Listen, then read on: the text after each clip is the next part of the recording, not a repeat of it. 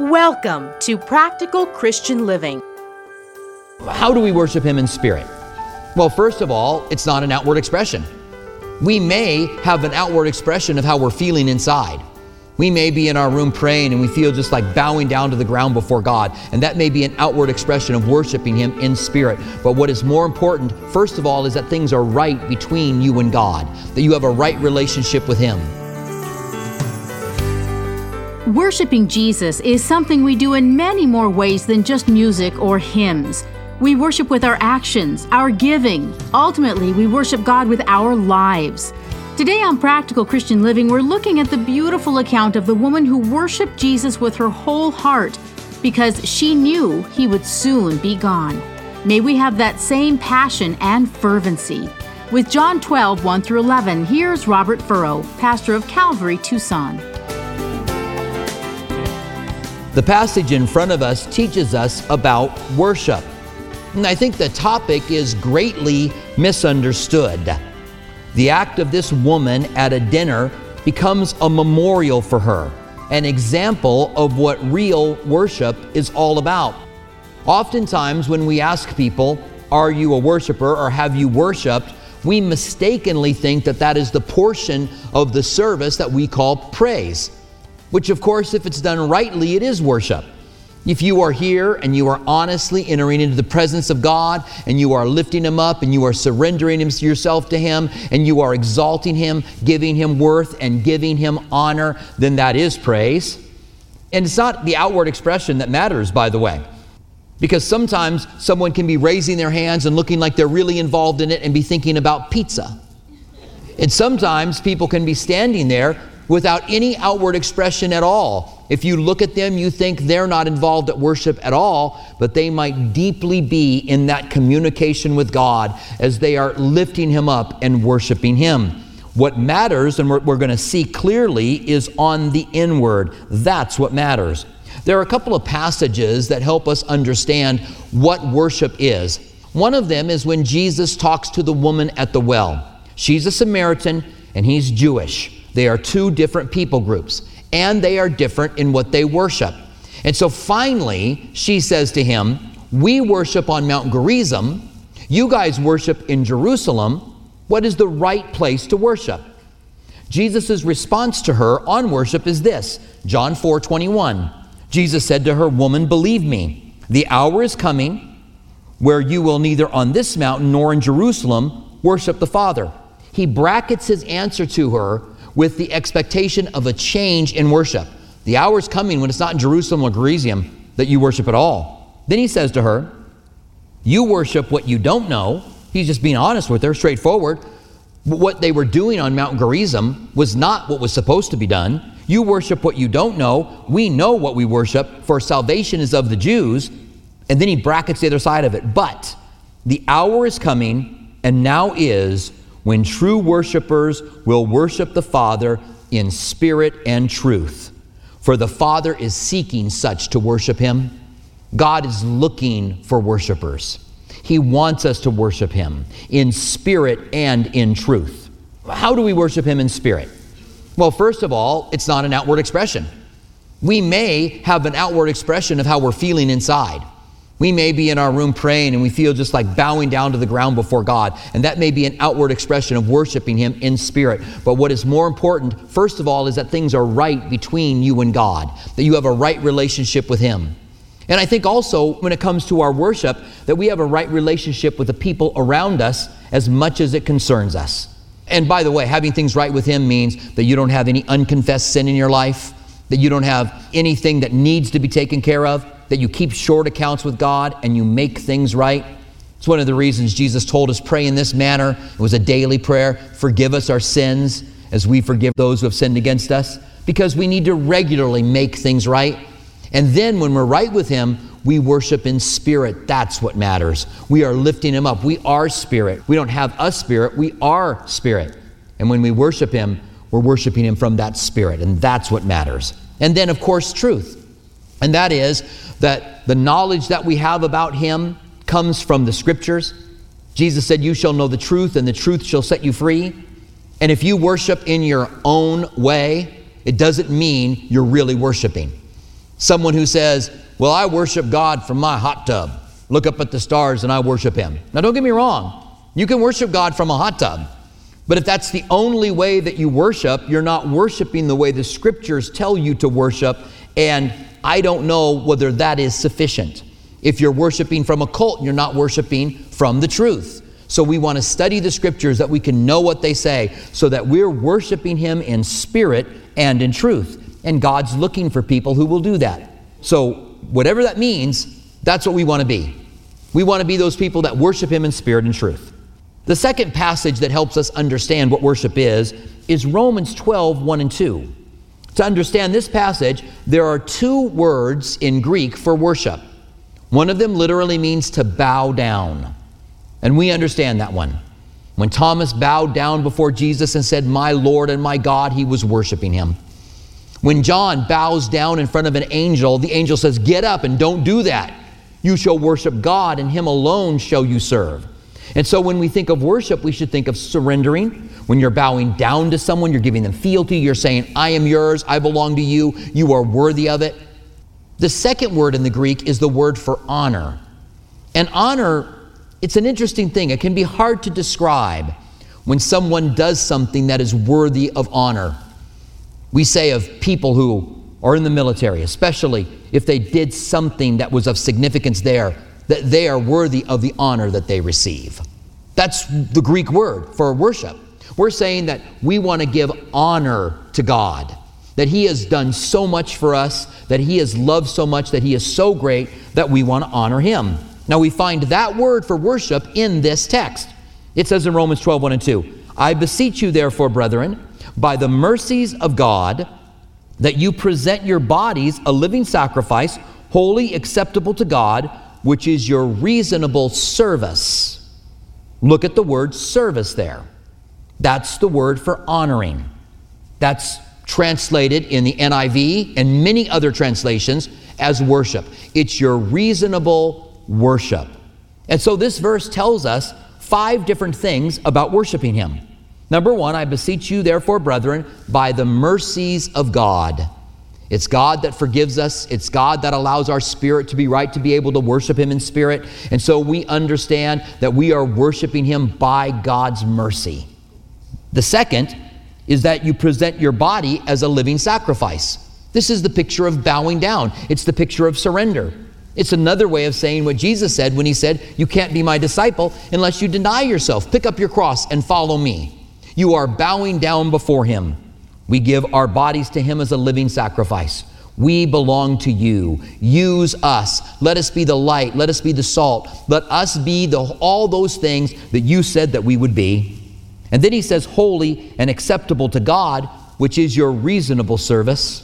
And I love that us surrendering to God as living sacrifices, holy and acceptable, is reasonable. You would think that he might say, "That's your extraordinary service." We're going to see Mary give an extraordinary gift. But he says, "That's your reasonable worship." He then says in verse 2, "And do not be conformed to this world, but be transformed by the renewing of your mind." In our worship, we don't want to be conformed by the world. The world puts pressure on us from all angles. And when we are conformed by it, we become like the world. We understand that we think a lot like our culture. We live in this culture. We grew up in this culture. We think the way that we think today because we are living in this culture. If we lived 100 years ago, we would think differently. We would have different views. We should understand that. We should know that we have certain views because we live in the time that we live, and other times have different views. But we also know that we can be transformed by the Word of God, that there can be a transformation by renewing our mind so that we can examine God's Word to know how we think, and that when we take our cues about how we should live, that we shouldn't take them from our culture. Where our culture differs from the Word of God, we should be transformed by renewing our mind. And what a different picture when we think about worshiping God. Not being conformed by this world, which seems like such a heavy thing and a lot of pressure, making us into something, but being transformed, which is such a freeing thing. by renewing our minds. When we give our lives to Christ in that reasonable worship, our minds are renewed. And then something else happens. It doesn't say that we enter into God's will, but it says we prove that His will. In other words, when we worship Him and honor Him in this way, when we aren't conformed by the world and transformed, we prove, at the very end of this verse, what is the good and acceptable and perfect will of God. People see us as we are those kind of worshipers, and God's will is good, and God's will is acceptable, and God's will is perfect. These are not three different levels of God's will, by the way. Maybe you've heard that taught. That you might be in God's good will, but it's not the acceptable will. Or you might have God's acceptable will, but it's not good and perfect. Or you might have the perfect will of God, which is where we all want to be. That's not what it means. It means God's will for you is good. You can receive it. It's acceptable. And it's perfect for you. It's exactly what you need. It is so much more powerful. So we can worship. We can go through that worship process right now, making things right between us and God. You don't have to wait until the end of the study. As we're talking about worship and looking at Mary worshiping, we can now, if there's anything in our life that needs to change, you can quietly just speak to God. I give you permission to ignore me for the more important part of saying, God, forgive me. Help me to do what's right. Work in me. Change me. Allow God to be able to do those things in your life, and then we will be able to be those who really do worship. And so we come to our text with the idea of what worship is, and we see in John 12, 1 through 11, it says, Then 6 days before the Passover, Jesus is crucified on the preparation day of the Passover. Jesus came to Bethany, where Lazarus, who had been dead, whom he had raised from the dead. There they made him a supper. Now Matthew and Mark also give us this account. And Matthew tells us that this is not the house of Lazarus that they're meeting in. When we read in John that they're in Bethany, and we know that Lazarus, Mary, and Martha live in Bethany, we think, well, it must be in Lazarus' house. But it's not. Matthew says it's in Simon the leper's house. And I assume that he is no longer a leper, says he has people over to his house, and I assume that he's been delivered from Jesus. What a dinner this must have been. A leper that has been cleansed, a man that's been risen from the dead, and we know that all kinds of people came to see. The dinners in those days, remember, were open. People could come in and out, and they could listen to the conversations that were taking place. And we learn a little bit later on that that's happening not just because they want to come and see Jesus, which happened a lot, but because they wanted to see the guy that was dead and is alive again, and that is Lazarus. And so they're having a supper for him. And then it says, there they made him supper, and Martha served, which makes sense, right? Martha was serving when Mary was sitting at the feet of Jesus. I don't know if Martha was serving when 4 days after her brother had died, when Jesus showed up, but I kind of think she was. And here we're told that she's serving again. And Lazarus was one who sat at the table with him. Lazarus was fellowshipping with Jesus. And Mary, well, she's at his feet once again. And all three of these are so important for us. It's important for us to spend time at the feet of Jesus, learning His Word, worshiping from Him, bringing our grief to Him, as we saw this last weekend. It's important for us to serve Him, not to be worried about many things, right? There needs to be a balance there, because some people are workaholics, and the other side, there's people who don't work at all. They're like, I'll just sit at the feet all the time. That's good. So a balance that we're doing what God's given us gifts to do and we're involved in it. And then, of course, sitting at the table and fellowshipping with Jesus. Each one of these are a part of what we're supposed to do. It says, Then Mary took a pound of very costly oil of spikenard, anointed the feet of Jesus, and wiped her feet with her hair. Now let's pause there for a moment, because I want to reiterate, and I think that all of you guys that are listening to this understand that this is not the prostitute that cried on Jesus' feet and wiped her tears with her hair. I say that because people get this conflated and confused all of the time. Because of that story of that woman that had a bad reputation that came in and Jesus forgave her when she wept at His feet and wiped her tears with her hair. And then Mary, the sister of Martha, doing this, being confused with Mary Magdalene that people assume is a prostitute. The Bible never tells us that Mary Magdalene was a prostitute, by the way. And when someone says, well, we just assume she's a prostitute, I think that's not what you assume. You assume she's not a prostitute. You don't assume that she's a prostitute. And so the prostitute that came in and cried at his feet, Mary Magdalene getting involved, and then Mary, the sister of Martha, and people have these accounts all messed up.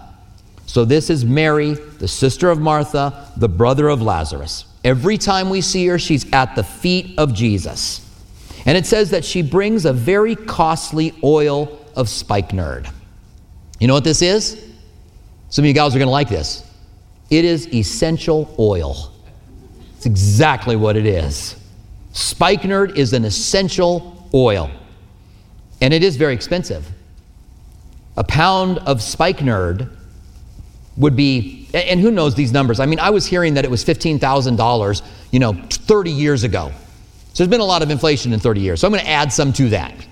It's like $20,000, $25,000, maybe more. It's an expensive thing. And that tells us a couple of things about the family of Mary, Martha, and Lazarus. It tells us that they had money because they were living there together. She has this very expensive thing. Some have pointed out that this might have been part of her dowry. Perfumes and spices, frankincense and myrrh, spikenard, were ways that they held wealth in those days. And this might have been part of what she had been given, part of her wealth.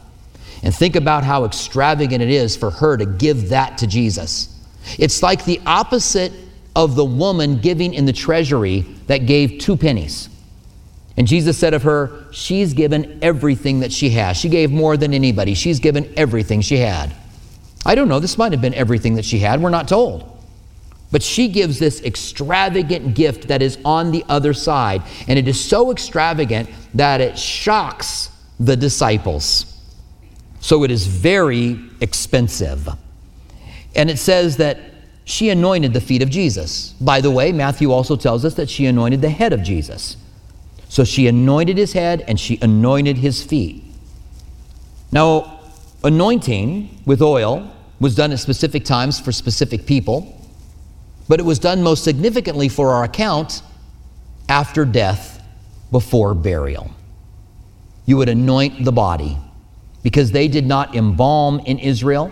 The way that they buried was to put someone in a tomb. They would lay them on a slab. That slab was not their final resting place. They would wait until time had done its job and there was nothing but bones and dust that were left. Everything had decayed. And then they would go in and they would gather all of those things and they would put them into a bone box. And they would put that somewhere in the tomb or somewhere in the cave. So you would have family members that their bone boxes would be there, and that slab would be available to put somebody else when they had died. We're told that when Joseph of Arimathea and Nicodemus asked for the body of Jesus and received it, that they wrapped it hastily and then laid it in a new tomb that had never been used before. I believe that that new tomb would become the mercy seat, by the way. On that resurrection day, there would be 2 angels, one at his feet and one at his head, saying, why are you looking for the living among the dead? But think about it. The anointing of the body of Jesus wasn't going to take place until Sunday morning, when those women were carrying spices and myrrh to the tomb. They were going to anoint the body of Jesus.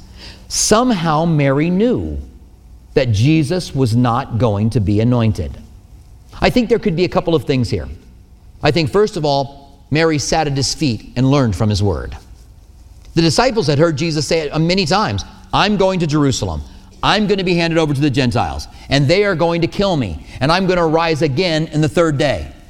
And the disciples would do something like, they're not going to kill you. They just missed it completely, that he was going to rise again. But Mary, who sat at his feet and listened to his word, somehow had some insight that none of the other disciples had, especially at this point in time. And it may tell us the importance of sitting and listening to his word, of really understanding it, of reading it daily, of applying it, of studying it, of memorizing it, that we would have an understanding of what God's doing. Mary did because of, I believe, because of that very reason.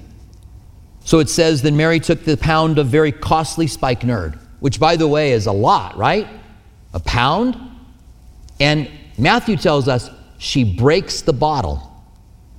So she didn't just give him some and then put it away. She gave him everything. She broke it, and she anointed his feet, and she anointed his head, and she wiped his feet with her hair, which, of course, in doing so, she took on the fragrance of Christ. And some have pointed out that when we worship Jesus by honoring him, which is what Mary's doing, and by the way, this had to be an awkward moment. They're at dinner, and they're hanging out, and Martha's serving, and here comes Mary. She's got her perfume. What's she doing by the feet of Jesus? Crack. And then she anoints his feet and wipes it with her hair, and everybody in the room is kind of like, not quite sure what's taking place here. Not quite sure what's going on. It had to be an awkward moment. But there at the end of verse 3, it says, and the house was filled with the fragrance of the oil. When we give our gifts to God, when we honor him, who is totally worthy of honor, when we bow down before him and surrender our life to him, we take on the fragrance of Christ, which we really need. We want to be Christ-like. The church often has not been Christ-like. There was a book that was written probably 20 years ago now, maybe 25 years ago now, called The Day America Told the Truth. And it was all anonymous answers. Everybody answered anonymously, but they were encouraged to answer truthfully. They had a section on religion, and they asked people, what do you think about the church? The answers were overwhelmingly negative. The vast majority of people look at the church and don't like it. But then they were also asked, what do you think of Jesus? And the answers were overwhelmingly positive. There's somehow a disconnect from whom Jesus is and the world, how they see him, and us who are in the church and how the world sees us. The more we worship him, the more we gain his fragrance, the more we are like him. We want to have the love that he had. We want to get upset at the things he gets upset at. We want to be like Christ. That's what our name is, Christians, little Christs. That's what they were called, first of all, the Bible says, in Antioch. That's where we get our name. And so the room was filled with the fragrance of the oil. May we spend time really worshiping him. Now, if this were a little show, a little movie, then the scene would change and some ominous music would start to play. It says, but one of his disciples, Judas Iscariot, Simon's son. Oh, we all know Judas. Even the name Iscariot sounds bad, doesn't it? Judas Iscariot. Matthew tells us that all of the disciples joined in with him. So Judas is like the ringleader, and then all the other disciples are like, yeah, because what Judas says makes sense to our minds. Listen to what he says. Judas Iscariot, Simon's son, who would betray him, he lets you know, this is the guy that betrayed him. And we get some insight here, by the way, as to why Judas betrayed him. We might be torn because the Old Testament tells us that he would be sold for 30 pieces of silver. And the Old Testament tells us that one who ate bread at his table would betray him. So these things are foretold. So Judas would do them. But I believe that God foretells what happens. God doesn't foretell and then make people do it. In his knowledge, he knows what Judas was going to do. And so he wrote of it beforehand. It isn't like Judas was this robot on this mission and that he didn't have choice like everybody else has choice. He had choice and he didn't need to waste his life. We pray that the Lord is speaking to you in a personal way here at Practical Christian Living. If you'd like to hear more of Robert Furrow's teachings, visit calvarytucson.com. For our local listeners, Calvary Tucson is open and holding physical services while being mindful of social distancing guidelines. Our East Campus at Speedway and Camino Seco meets Saturdays at 6 p.m. and Sunday mornings at 9:45 a.m. Our West Campus, south of Palo Verde and I-10, meets Sunday mornings at 8:30 a.m. and 11 a.m. Our midweek service times are Wednesday evening at 6 p.m. at our East Campus and 7:15 p.m. at our West Campus. If you prefer, you can watch our service online at live.calvarytucson.com and also on our Facebook page and YouTube channel. Our online campus is available during East Campus service times. If Practical Christian Living Radio has blessed you and you'd like to donate, please visit pclaz.org. That's pclaz.org, where you can make a secure one-time donation or sign on to become a monthly partner on a recurring basis.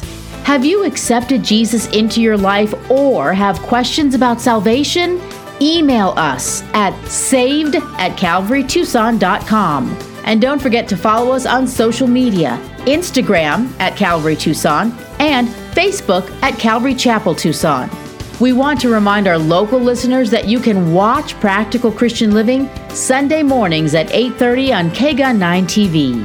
May we walk worthy while we wait for the return of our Savior. Thank you for joining us for Practical Christian Living.